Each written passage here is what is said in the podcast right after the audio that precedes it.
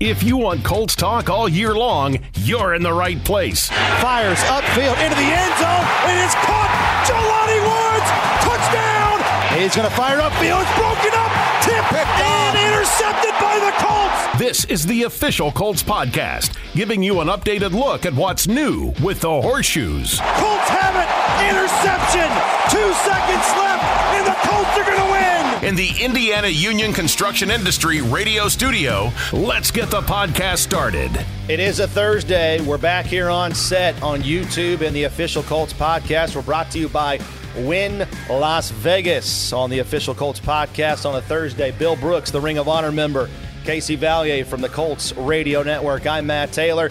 Thanks for coming back, fellas. How we doing post Halloween? Doing well. How many trick or treaters for you in the neighborhood? Unfortunately, not many. I think we just had one family came by. With, One? Yeah, one family with two kids, and uh, it was one of those things where I told them to kind of dip your hand into the in the do we, have, bag do we have to test the toughness of the kids in your neighborhood? Uh, might have I know to. it was cold. It was a little cold, but Might it's once to. a year. I know they they didn't want to come out, I guess. But anyway, they dipped their hand into the bag, and one kid only got one out. And I was like, could take some more. Come on, bro. And he only got one out, and I said, hey, open your bag. I just There started you go. dumping some dumping more for Bill yeah, just- no, no. I just started dumping some in his bag and dumped some into his sister's bag. So they had quite a bit, but that was Yeah. it. That's the only family Well, that Casey came was by. up till 5 a.m. because he was high on sugar with the kids' leftover nerds and You know, sweet tarts. Ours was a similar situation to Bill. We had more than just one, but so I live in a it's a new build neighborhood. It just just wrapped up all the houses about three or four months ago, and it's maybe got forty houses total. Mm-hmm. So what I thought was that all of the families had their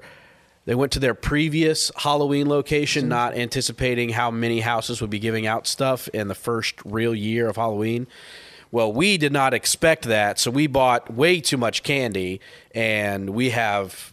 Let's just say we could probably open up You're a little for convenience store, and we could we could sell quite a bit of He's candy good for, Valentine's Day. yeah, we're good. Don't you worry, we're good. And, and you know what? Ultimately, I'm sure we have a bucket somewhere in the house that has candy oh from Oh, last year's Halloween and the We previous so Halloween. So we have so much candy. Oh. it's oh, it's unreal. We had we had Michael Myers driving around in a golf cart handing out candy. It was, Really? was- Really? Honestly, it was terrifying. Yeah. because the guy rolls up, he's like driving right at us, got the mask on, you know, just stoic. You know, the mask is just you know the one oh, face. yeah. He's driving up. I'm like, oh, is this dude gonna hit us? And then he just stops, like you know, swerves his golf cart, like spins around, does a big wheelie, and just hands out candy. Goes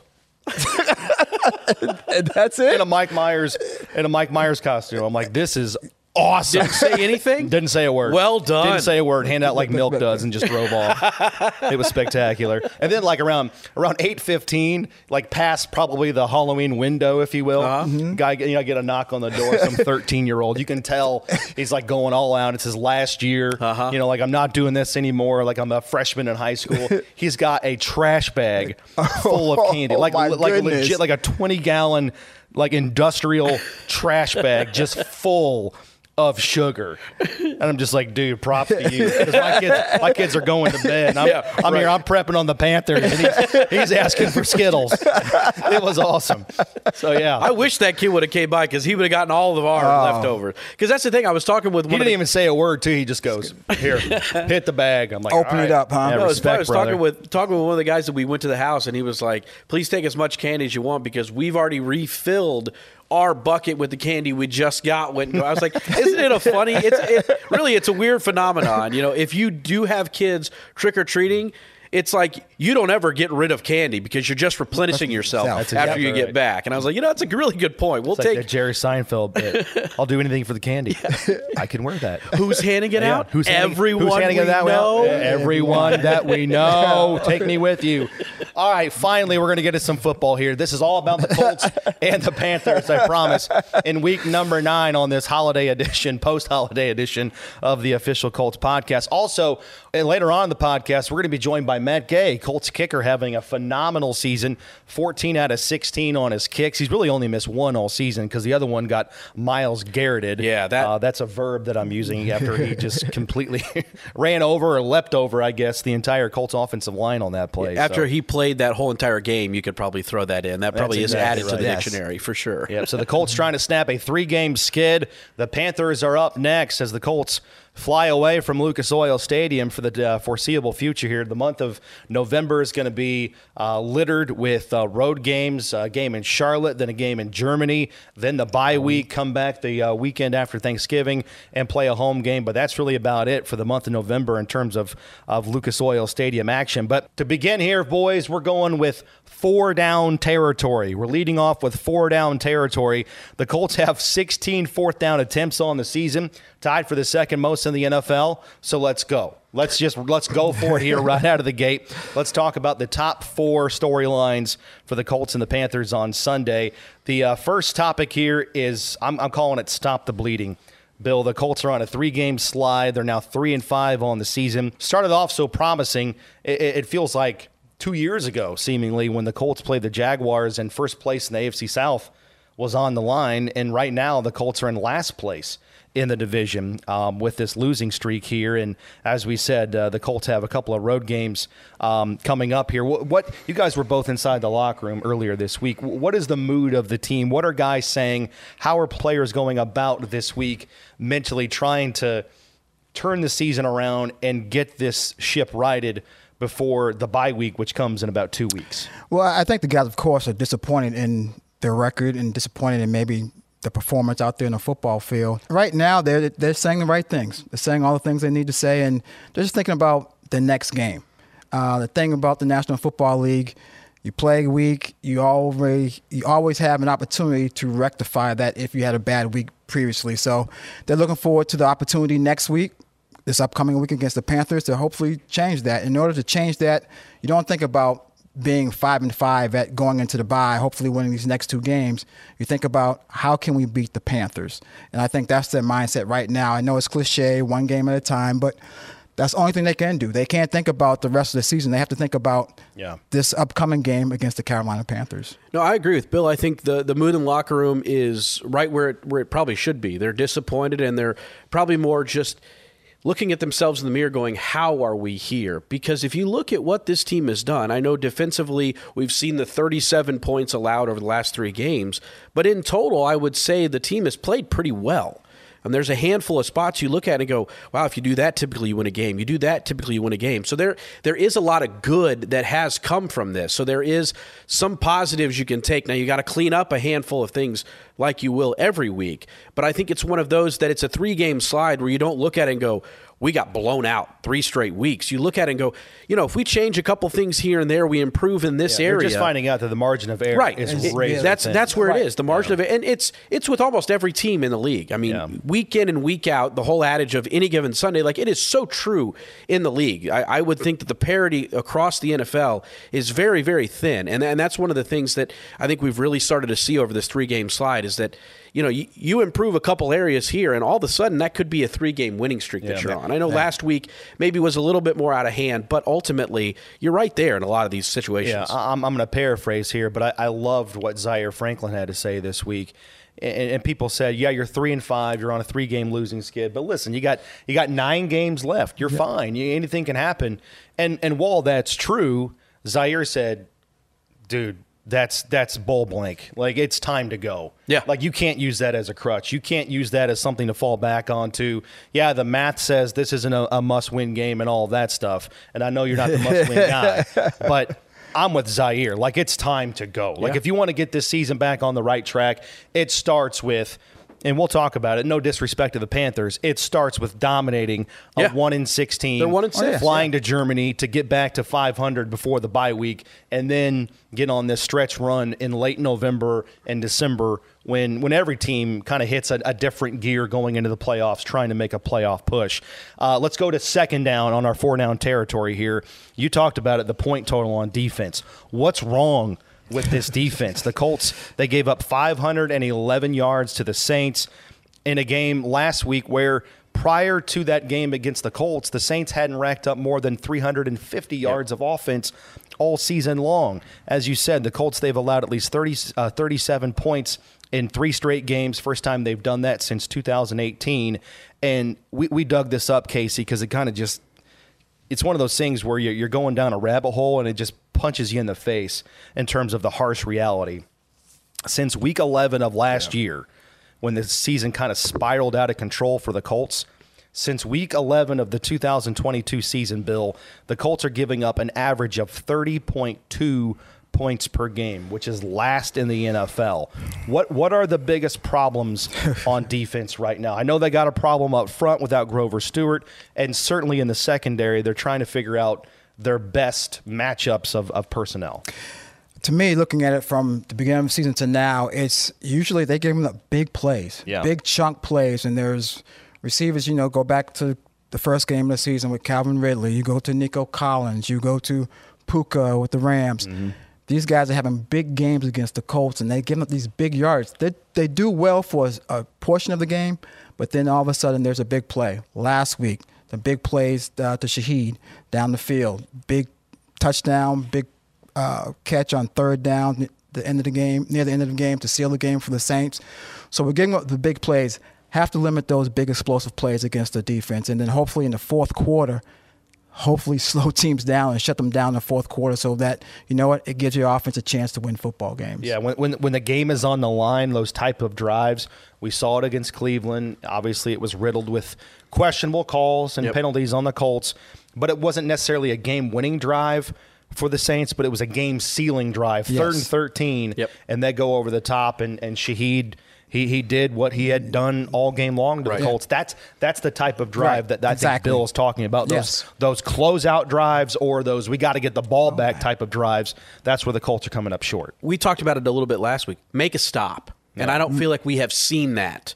We haven't seen when I mean and, and it's it's one of those things we got so used to before last year. It was almost like you just waited for where's the turnover happening because it's going to come. Yeah. And I think over what we saw last year and where we are now, the lack of, of, of causing turnovers defensively, it really does put a big impact on you know the rest of you know, what your defense looks like. I mean, you saw it last year; they didn't create a lot of turnovers, and we saw what happened with the defense. And I feel like we're in that same little boat this year, where the defense is playing in spots like they have in years past, and then in that spot where they're they're creating like third and thirteen, you want to see a guy get home. Like you want to see, hey, you know what? We're going to put Carr down, and it's going to be you're going to punt to us, and we're going to have an opportunity. Instead, it's another big play. We saw that PJ Walker, third and ten, you create a 30 yard pass down the line. This is before those penalties that Right. everybody talks about. Yeah. that was the big. I mean, it's it's those times where you need to stop, and I don't feel like this defense is getting that now. This is not at all a stab at the defense because I think there are a lot of really good players on this team that can make those plays. We just haven't seen it come to fruition. I mean, guys like Zaire Franklin, DeForest Buckner, they're more than capable of making these plays. It just hasn't happened. Yeah, the Colts obviously trying to figure out what their best personnel lineup is in the secondary. You know, they've they've tried Darrell Baker Jr. Obviously, they went away from him last week. Tried uh, Tony Brown on the outside. Listen, we know Juju Brents isn't coming back, at least not this week. He's not going to practice all week, which means he's probably going to miss another game. They haven't officially made that announcement yet, but that's that's likely coming. Um, so you can either move, you know, your options are you can move Tony Brown to nickel, kick Kenny Moore outside. I know the Colts coaching staff is reluctant to do that because of how much they like and prefer Kenny Moore to play nickel. That's understandable. Um, you can play Kenny on the outside, possibly move Julian Blackmon down to nickel. He did that last year in a pinch when Kenny Moore was injured towards the end of the season. You could play uh, Nick Cross at one of the safety spots if you do that. So they, they do have options, but they're just trying to figure out that best option because right now, the last couple of, of instances where they've been without Juju Brents, it's obviously been tough to to make plays consistently in the back end with Derek Carr, you know, throwing for over 300 yards. All right, third down. Is it Taylor time? Is it Jonathan Taylor time? I think we all kind of know what I'm getting at, at at that because the Colts they had they had 110 rushing yards in the first half uh, against the Saints. They only ran it six times in the second half. It was kind of hard for the Colts to generate some yards on the ground in the second half because they only had the ball for just over 10 minutes. They were kind of backed up uh, in terms of down and distance and field position in that second half. Um, but listen, Jonathan Taylor's going into his fifth game, Bill, uh, since he's been activated off of PUP. Both Moss and Taylor, they're running the ball very effectively. Both guys were over six yards per carry against the Saints. But is it is it time for Jonathan Taylor to be the biggest focal point of this offense going forward and everything kind of reacting off of that based on how well teams are able to slow down number 28? I look at it as I think they should continue to do what they're doing and continue to ramp up JT, give him more carries. I'm not saying he needs to get a whole lot more carries because, as we saw, Zach Moss broke off a nice run against the Saints. Yeah. So he still is very effective out there running the football and doing the things that he can do, uh, especially between the tackles. So I look at trying to get the ball to JT a little bit more. It might be in the passing game a little bit. So I think definitely need to get some more touches for JT, but I don't think it need be, needs to be an overhaul of having JT take 90% of the carries and then have someone come in for relief for him. But I just think they need to maybe start, keep, continue to ramp it up to let JT get more touches in the game. Let, me ask you this for both of you guys. I'll start with you first, Casey. Hypothetically, if, if Jonathan Taylor is getting, it, it- let's just say he gets 20, 25 carries per game on Sunday against uh, Carolina, would that cut down on the turnovers? The Colts only, they only had the one turnover on Sunday, mm-hmm. but it was costly. The Saints turned that into seven points, and that kept the Colts behind the eight ball in the second half. Would that cut down on the turnovers? But in- in doing that, it's, it's kind of catch 22, right? Because then you would potentially also miss out on some of the big plays that Josh Downs is giving you, that Michael Pittman Jr. is giving you, so on and so forth. Yeah, it's a, that is a tough question because I agree with kind of everything you're saying. I, I don't know. I don't know the answer to that because that's ultimately I think that's what everybody anticipates Jonathan getting. You say 20 to 25, that's kind of where you expect him to be. Um, and I, I'm kind of playing devil's advocate a little bit with Zach Moss because if you look at where he is in the league right now, he's second in the league in rushing. Yeah. So he has earned his spot. So it's hard to say that you have to just pencil in 28 to get it every series because what Zach Moss has done, it's justified him getting these reps. I think ultimately maybe what it is is you're giving them both, whether it's 25 for Taylor and maybe that means 12 to 15 for Zach Moss. Yeah. yeah, you're eliminating the pass, but I think what you do in that is we have seen this running game has been very effective. Running the football, it also adds to that time of possession. And I think that is part of the issue we have seen with the defense being on the field so much. That's why you're seeing a lot of these points, a lot of these big plays, and all this stuff with the defense. I think it's kind of twofold. It might help out everybody else too if you're giving the football a lot more to these guys. And it also might create a defense to be a little bit more lazy or really go all in on the run and maybe then that would open up Well, you yeah. know some of those so it's it's a really tough place to be because I understand what you're saying I don't know the answer. Clearly, if, if I knew the answer, I'm sure Shane would know the answer too, and we would. Um, but I would anticipate Jonathan getting more and more. But I don't Well, think it, I think you're already seeing it kind of organically. I mean, Moss Moss last week played a season low 39% of the snaps. Uh-huh. In his first four games, I mean, obviously Jonathan Taylor's still on PUP, but in the first four games, uh, Moss averaging 22 carries per game, averaging just 12 in the last three. So it's it's happening organically where Jonathan Right. Taylor is starting to become the focal point of this running game. And you know, Bill, despite the numbers with the Panthers not being very good at all at, at being able to stop the run, they're going to be hell bent Oh. on playing that bare front, those pinched in defensive tackles. They're going to say, We're not going to get beat today by the Colts running game. That's why I asked you the question of, okay, just let Jonathan Taylor be the focal point. That's what you want to do. That's what you want that's what you want to establish. But everything after that sort of dovetails on how well a team is stopping Jonathan Taylor and, and allowing the the Colts offense, which it has been very explosive for 11 and 1 and 14 on Right. the outside making uh, catches down the field. Yeah, you have to you have to tr- let them do that, and then you have to pretty much take what they're g- going to give you. I mean, if they want to try to stop the run, well, Josh Downs is making plays, Pittman's making plays. You also could put the ball in Jonathan Taylor's hands, and as far as a receiver, as a receiving back out of the backfield, do some different things with him. So I, I think let him get his touches, but his touches doesn't have to always be running the ball. Get him some touches, maybe catching some passes Yeah. out in the out in the open field, so he can use his speed Yeah. and his elusiveness out there in the, out in the open field. So I would just like to see that to continue to to ramp up, so to speak, as far as getting the ball, but not always just in the running game. All right, let's go fourth down, four down territory, fourth down. Frank Reich. Frank Reich versus the Colts. We all remember Frank is a tremendous guy, unbelievable coach, unbelievable human being. Was with the Colts from 2018 to 2022. 41 wins with the Colts took him to two playoff berths. Uh, won at least 10 games in two seasons in 2018 and 2020. But he also hired Gus Bradley.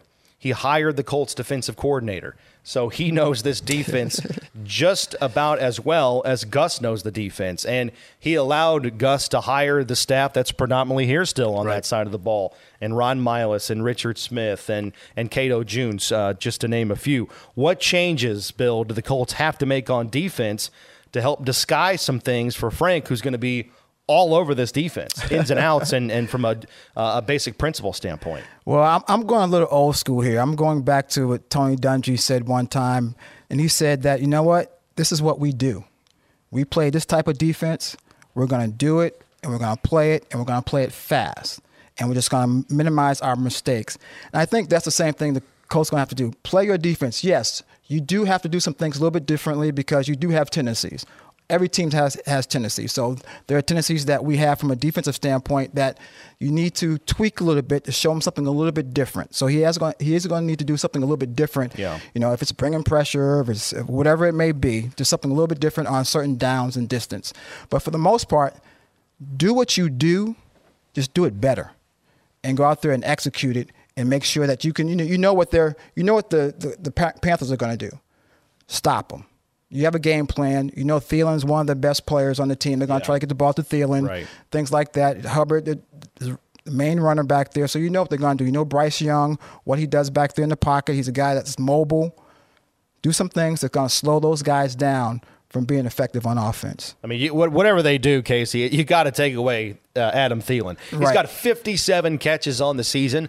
I'm not saying he's the only guy they've got on offense, but he's the only guy they've got on offense. Yeah. The yeah. next closest guy in terms of catches is Jonathan Mingo with 19. 19 so you yes. have to have a plan for Adam Thielen. If the Colts get beat by Adam Thielen in this game, that's going to be a hard one to swallow because you knew going in he's really the only guy that can be dangerous. You know, Adam Thielen. This is just a sidebar a little bit. I, I was shocked to see the stats that he's put up just because, and this is, I mean, I got to tip my cap to Thielen because honestly, I thought this was He's a veteran guy. They brought him in because they're getting a rookie quarterback, and he's just kind of going to help him, kind of what like Reggie Wayne was for Andrew Luck. You know, it's it's not necessarily like you're going to be our go-to guy. You just on a key third down, you know, maybe you get three or four catches a game because I thought that's what Adam Thielen was. I thought he was towards the end of his career. Yes. But boys, he proved me wrong. I mean, he's seventh in the league in receptions. I mean, this guy is playing like he was back in 2018 19 with the Vikings. Yeah. You're, you're spot on with that. I mean, if, if you're looking at this Panthers team and it's not Thielen, Thielen, Thielen, and then stop Thielen for a fourth time, yeah. I, I don't know what else you're looking at because that is ultimately what their offense is. We've seen Bryce Young. Yes he had a storied college career. He looks like he has all the pieces to be a really good quarterback in the NFL. Right now, he hasn't shown all of that. There are still quirks he's trying to, to tweak with and all of this. You got to go in and you got to make sure that this guy feels like a rookie. Show him things you haven't seen. And, and this goes back to Frank Reich knows Gus Bradley, but Gus Bradley knows, knows Frank, Frank, Reich. Exactly. So it's kind of a twofold thing where Gus is going to know in a way. I know that the offense is going to be different because the personnel is different. It's a different play caller, all of that.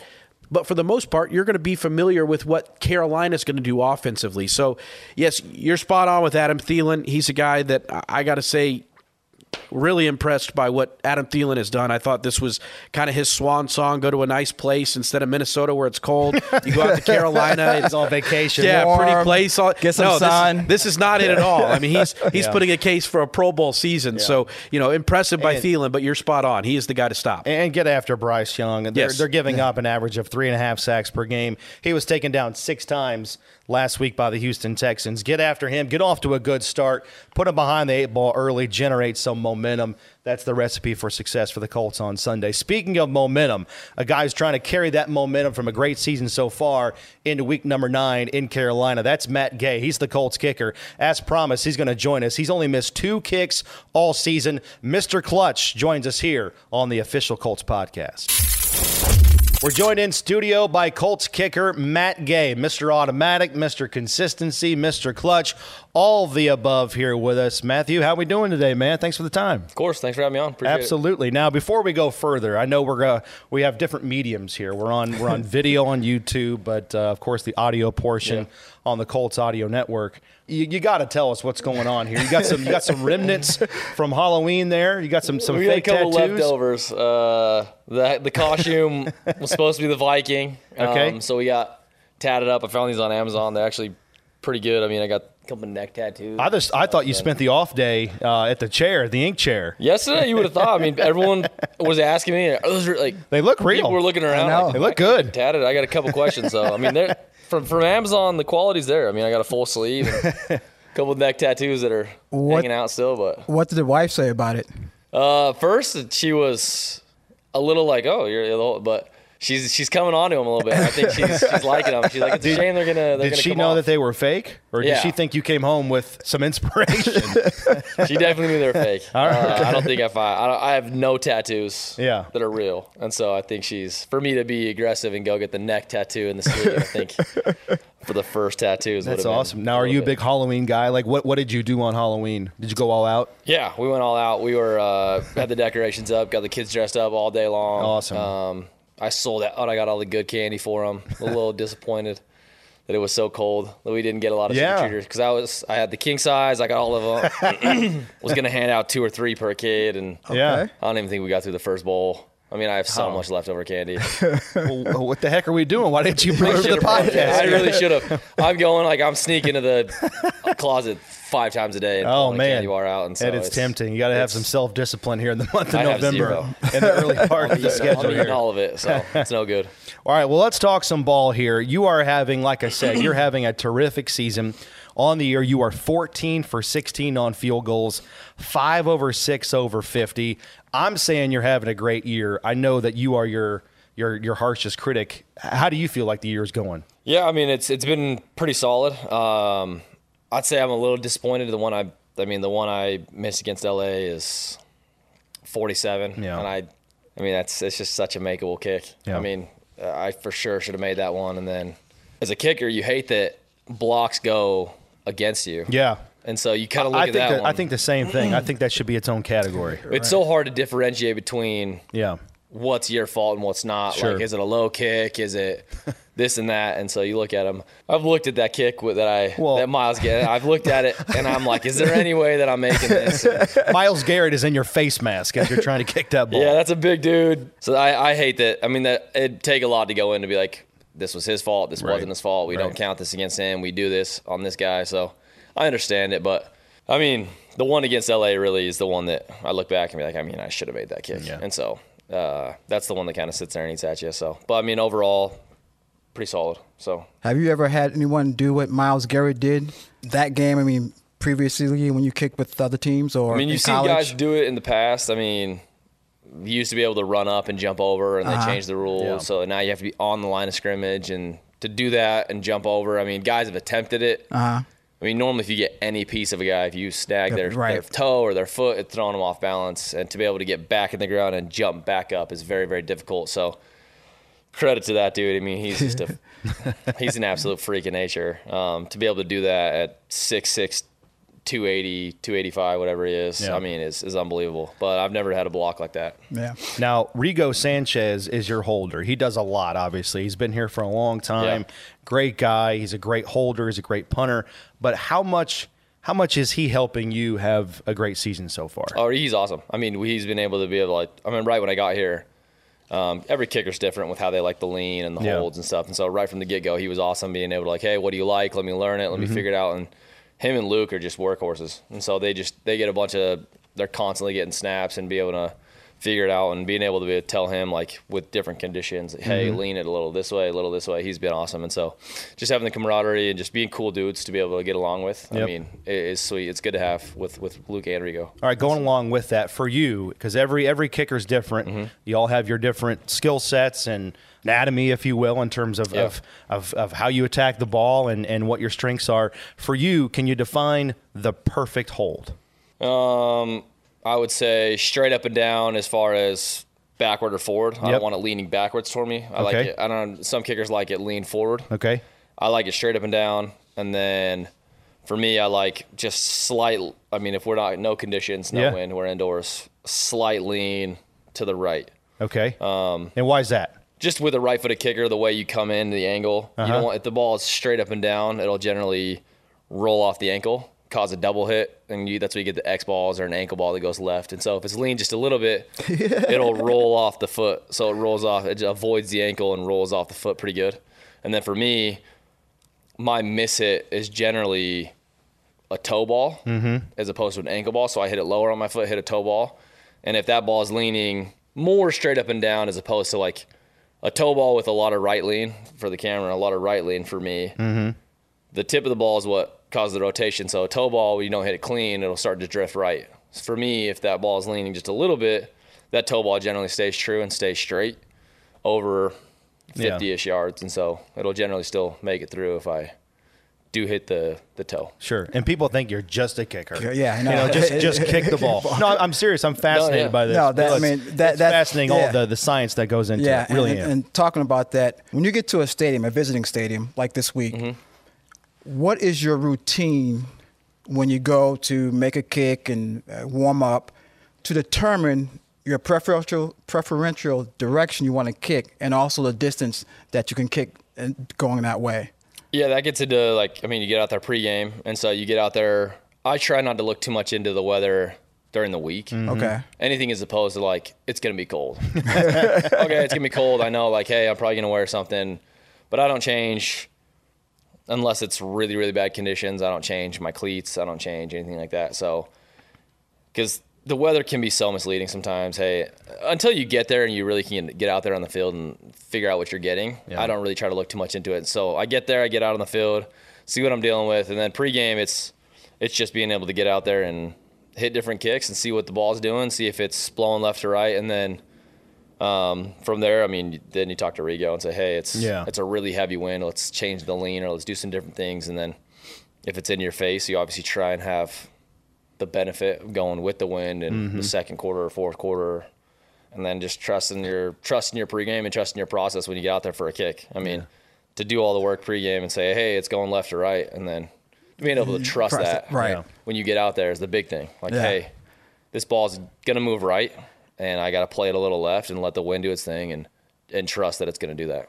That's Matt Gay with us, Colts kicker. Now you, you read about kickers all the time, and you know some guys say I got I got to put on my left sock first, and I got to put on my pants a certain way, Yeah. or before they run out before a kick, they got a rabbit's foot they smuggled from the locker room to to rub before Yeah. they you know go out for a kick. Do, do you have anything anything like that? Are you how how superstitious are you?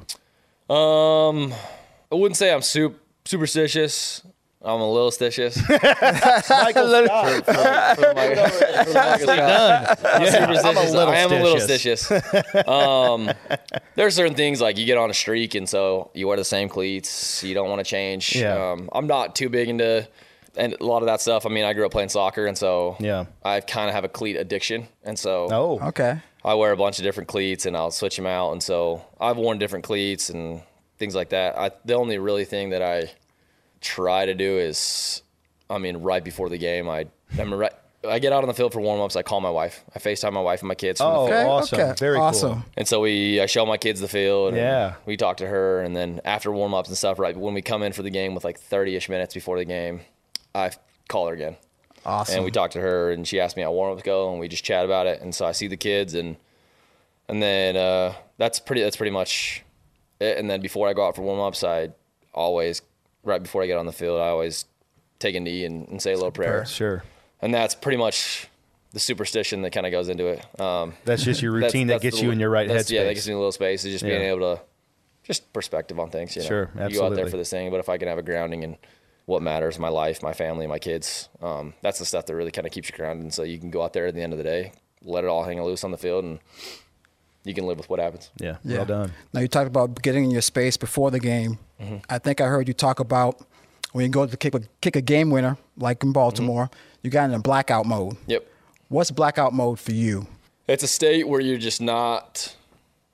There's nothing going on in in your mind. Like you're, you're just in rhythm. You're just you're out there. You're just swinging the leg. For me, um, on a lot of a lot of those kicks, a lot of the good kicks, I don't really remember much from what happened from the snap. Mm-hmm. So the snap happens, and then next thing you know, I'm kind of like in my finish, and I'm looking up, and the ball's going. I don't remember the ball hitting my foot. That's great. Say, do you? I don't remember anything kind of going. Like outside your body, so to speak. or- Yeah, you're kind of just Yeah. You're- outside the body. You're just- there, but you're not there. Yeah. Yeah, okay. And it's I mean some people think it's like a increased zone of focus or Yeah. Mm-hmm. but it's kind of hard for me to understand that because increased zone of focus would make me feel like I would rem- I'd be so low like I would know what the ball looks like. I would know this and I would so it's it's different for me when mm-hmm. I more relate to like the basketball players or Michael when you say like oh he's unconscious like he can't miss and you're kind of unconscious like you're not in your own get out of your own way type of thing. Yeah. Like Right. and I'm just letting my body do what I've trained and do what I know how to do and You're, again I just don't I don't really I just don't really remember. you're, you're not thinking about I need to place my foot, my plant foot here, and hit the ball here. You just go and just do it. Yeah, just, Okay. just going and doing not. I mean, the other thing over analysis to a paralysis. Like Mm-hmm. you're thinking about too many things, you can't go and perform. Like if I'm trying to place the ball through the uprights, it's not going to end up very well. As opposed to just Mm-hmm. like picking a spot and swinging away. When you try to like place it, then you you don't swing as hard and you take things off and things change, and that's when things miss hits and stuff like that come into play. And so I just try to. I don't know, just get in that zone. and Sure. just swing, just swing. I don't think I've ever been in that zone. I really don't. Swing away. I mean, the way you're describing it is why you are where you are. You're you are an elite athlete, an elite player at your position. That's why Bill and I. Well, Bill, you are Appreciate it. you're you're in the Ring of Honor. That's why I'm sitting here on the couch. All right, that's why I'm doing a podcast right now. There's no doubt about that. Now, the Myles Garrett play aside. The Colts roll you out for a 60 yard field goal, mm-hmm. which means they think you can make it. How much confidence does that give you when it comes to their confidence in you? Like, right, confidence is earned, but it's also received. I mean, the fact that the Colts were going to kick a 50 or a 60 yard field goal with you, I'm blown away because of their trust and, and their, their confidence level and your ability to do that. Yeah, I mean that that's awesome. I mean, normally you don't uh, Right. field position such a huge thing in football, and so normally those positions you're going to try and, especially I mean, Yeah. it's not end of half, not end of the game. It's Well, the that- middle of the game, That mean, yeah, that means they're going to get the ball if you miss it at the 50. second quarter. Right. So for them to go out there and and send me out for that gives me a lot of confidence. I mean, I think some of the stuff's play the game and what happens on the stuff before. I think we were Right. a couple yards. We were probably would have been at 55 or 54 Mm-hmm. before that. End up taking a sack, and so I think in their minds they're already thinking field goal, Mm-hmm. and then take the sack. And so I don't know how much goes into like, hey, we already had field goal up, Yeah. call field goal. And so for me, the sideline, I see the sack, and I'm thinking, okay, we might punt here, and they they still go field goal. And so for me, I'm just like, let's go. Let's. I'm I'm so I'm stoked to go kick a 60. Right. Um, I hit it good too. I it so good. Well, you hit it right to Myles Garrett. hit it right to his hands. Gosh, uh, when it, that's one of those things where like you just know it came off the foot good, and so that's. that's So that was going to be good. now I'm getting in my feels. Yeah. yeah, yeah. Like, I hit it I'm so saying you made gosh the dang. field goal. I'm saying that was that was going to be good. But uh, I think it's it's a lot of confidence to to have them, you know, send you out there and trust you, and so you just you gain confidence from all those situations, those things. So All right, now going along with that, when do you start? When, do you start to get up? When the when the Colts have the ball, when they're mm-hmm. on offense, when do you start to get antsy? Is it when they cross the fifty, or wh- wh- what's Yeah. what's the line of demarcation on the field when you start to psychologically get ready for a potential kick? generally, well, me and Rigo, we we have the net on the sideline. Yep. And we kind of are both kicking the same way into the net. And so generally, when we're backed up or in, in our own territory, he's punting. Mm-hmm. And I'm just chilling. I'm sitting down. I'm hanging out. Um, and then generally across the 50 is when Okay. we make the switch, and I start kicking into the net. Mm-hmm. He starts getting a couple holds.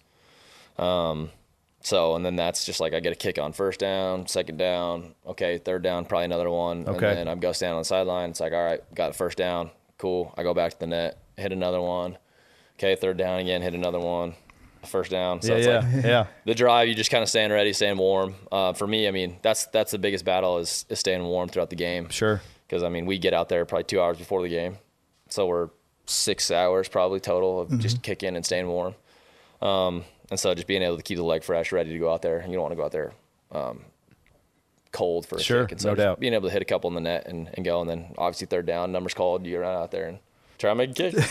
yeah, try and make a kick. Now, this is your second stint with the Colts. Mm-hmm. What have you learned about yourself as a kicker in the National Football League from the first time you were here after you've gone to the Rams and Yeah. and uh, other teams? I always say my time here in Indy, the first time I was here, was probably one of the most important times for me in my whole career because I went through my rookie year in Tampa. Yeah. Up and down rookie year. A lot of, you know, good, a lot of bad. Um, end the year on a, on a bad note there. Go through the next preseason. They cut me. And there was a lot of stuff going going on in Tampa that probably just wasn't great for me as opposed to my just my own self and just like the thing that I was doing. And so when I left Tampa, made a couple changes Okay.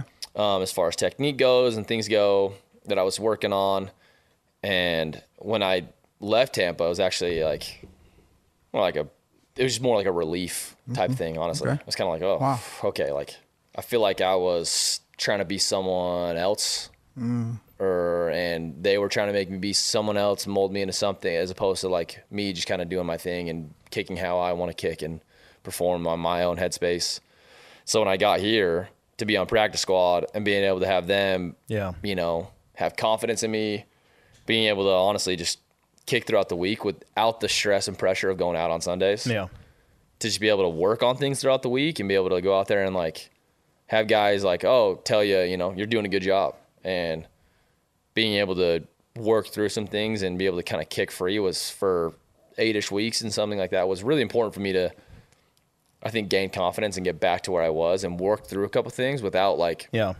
say they signed me and I was active that week mm-hmm. to go out there and kick on Sunday and be like still trying to tweak a couple things or go out there after kind of what happened in Tampa. I think that time off for me to be able to work on things was huge. And so by the time I got the call from LA Right. and went to LA, I'd I'd you know perfected and You were ready. Was ready to Yeah. actually go back out on the field mm-hmm. and and game some of the stuff that I'd been working on and the confidence that I've been building.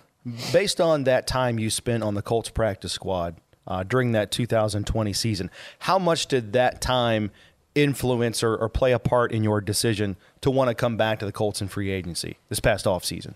Uh, I think it's huge. I think you make connections when you're here. Yeah. I think you know you have relationships. You have. I think things change in three years, but you have some familiarities, some some f- familiar faces in the building. Sure. I knew I knew Luke, I knew Rigo. Chris was still the GM, and so Right. Yeah. that played a big part with him and my agent. And he knew Chris knew me, and he's seen film on me, and so um, I think that played a big part in being able to be like, okay, well, if this does happen, maybe Indy's gonna come. I've been there before; they know me. Yeah. Um, and so I think that plays a big part into making those decisions. Is you know we've been there before, we somewhat know the area ish, and have some familiar faces in the building. Um, that that was kind of all key critical moments as opposed to just going to a completely new situation. I Right. Feel a little bit more comfortable coming to a place where you you did a little stint and you know Right. a couple people and have a few familiar faces. Oh, Matt, you're a you're an amazing guy. You have a great story. I could literally I could sit here all day and talk ball with you, talk about your background in Utah and playing soccer, the switch to uh, to football. But Mr. Automatic here, he's 14 out of 16, like we said, five over six over 50, but really he's six over six because the Myles Garrett asterisk there. But uh, he's not superstitious. He's a little stitious. Remember that now. That's Matt Gay here with us in studio. Matthew, thank you so much for the time. Always a pleasure to sit and talk ball with you, and good luck on Sunday. Thanks for having me on, guys. Appreciate it. Thanks again to Matt Gay. Awesome conversation. I mean, I'm not joking. I could I could spend another hour talking to him about the science of kicking and how he's gotten to where he is and his background in Utah. Just That was fun. Tremendous guy. That yeah, was really fun. good conversation. I love talking to those specialists because they're kind of out of sight, out of mind for most of the game until uh, they're needed. and then, Exactly. you know, they come up clutch. I was not going to bring this up in front of him because I'm not I'm not a big believer in jinxing, and I don't know if Matt was or is, so I didn't want to do this in front of him. But Matt Gay has made 24 consecutive field goals on the road. And the Colts go on the road Okay. in each of the next two games. He has not missed a field goal as a member of the away team, either with the Colts or with the Rams, since week 17 of 2021. Okay, I'm not a jinx guy, so don't at me on Sunday if the Colts miss a field goal. I don't want to hear it because me talking has nothing to do with the outcome of someone's actions. All right, it's just Really? Let's let's live in Really? rea- no. Come on. No, no, I am not a jinx guy. I, but I didn't. I did. I want to respect Matt if, if he Uh, is. I, I agree with you on that. All right, let's close it out week number nine. Let's call our shot. Some walk off predictions here about the game on Sundays. The Colts are trying to get back on the right track and snap this three game losing skid. Casey Vallier, I'm going with you, then Bill, then me. I want your guarantees. Give me one guarantee about the Colts and Panthers on Sunday. My one guarantee is the Colts run the ball. They run the ball effectively. They win time of possession. You see Jonathan Taylor have maybe two touchdowns. I'm th- he has one touchdown on the year. I know he's itching to get back in the end zone. No, So no, my- I need a solid guarantee. Okay. Proclaim. proclaim. I'm saying Jonathan Taylor runs for 145 and two scores, and the Colts win Damn. handily on Sunday. All right, Bill. Wow. My guarantee. Not very good against the run, are the Panthers? No, they're FYI. not. my guarantee. Colts score minimum 24 points, Okay.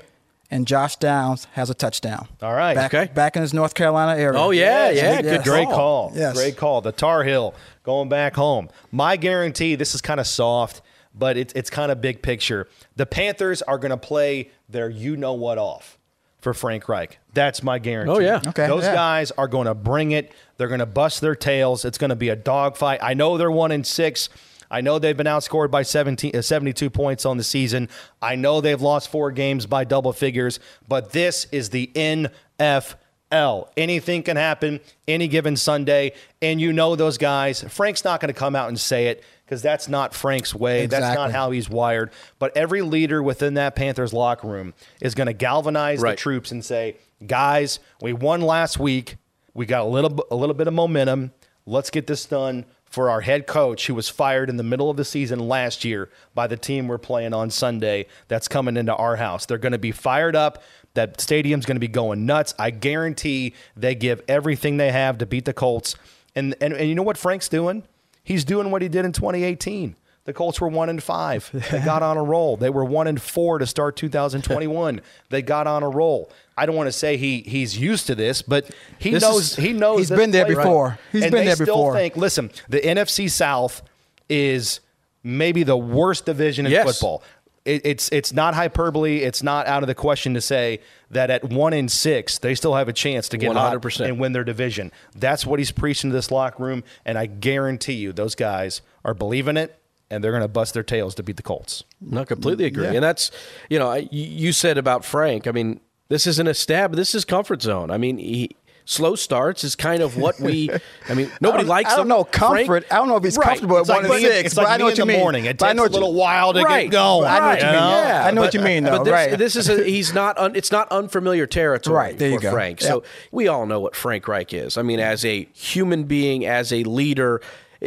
Those guys, you know, in that locker room, everybody. I mean, you talked. I mean, we talked about it in the Colts locker room. Nobody had anything but wonderful things to say about Frank and how this is a business trip. Yeah. But we're excited to go see Coach Frank. We're excited to go talk to you know the guy who meant so much to a lot of these guys and Drafted some of these guys. Yeah, Yeah. You, you've seen what he's done in this locker room. I can only imagine what it looks like in that Panthers locker room. So Yeah. now, I, Matt, I think you- you're spot on with what what your expectation is. Guarantee you there. Guarantee. Guarantee. There you go, baby. Bill Brooks right there. Bill Brooks.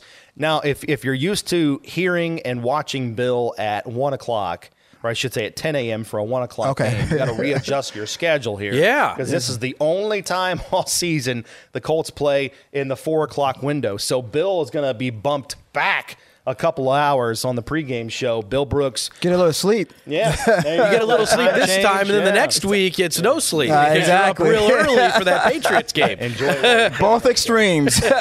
Bill Brooks starts on the pregame huddle at three. Casey, or I should say at at one. I beg your pardon. I see. I, yeah, I just got so used to. I started at at one three, o'clock. Casey Vallier on countdown to kickoff begins at three. I think I start at four. Yeah, I think so. don't I think- I Just think tell me where to go. All right, but it's the Colts and Panthers.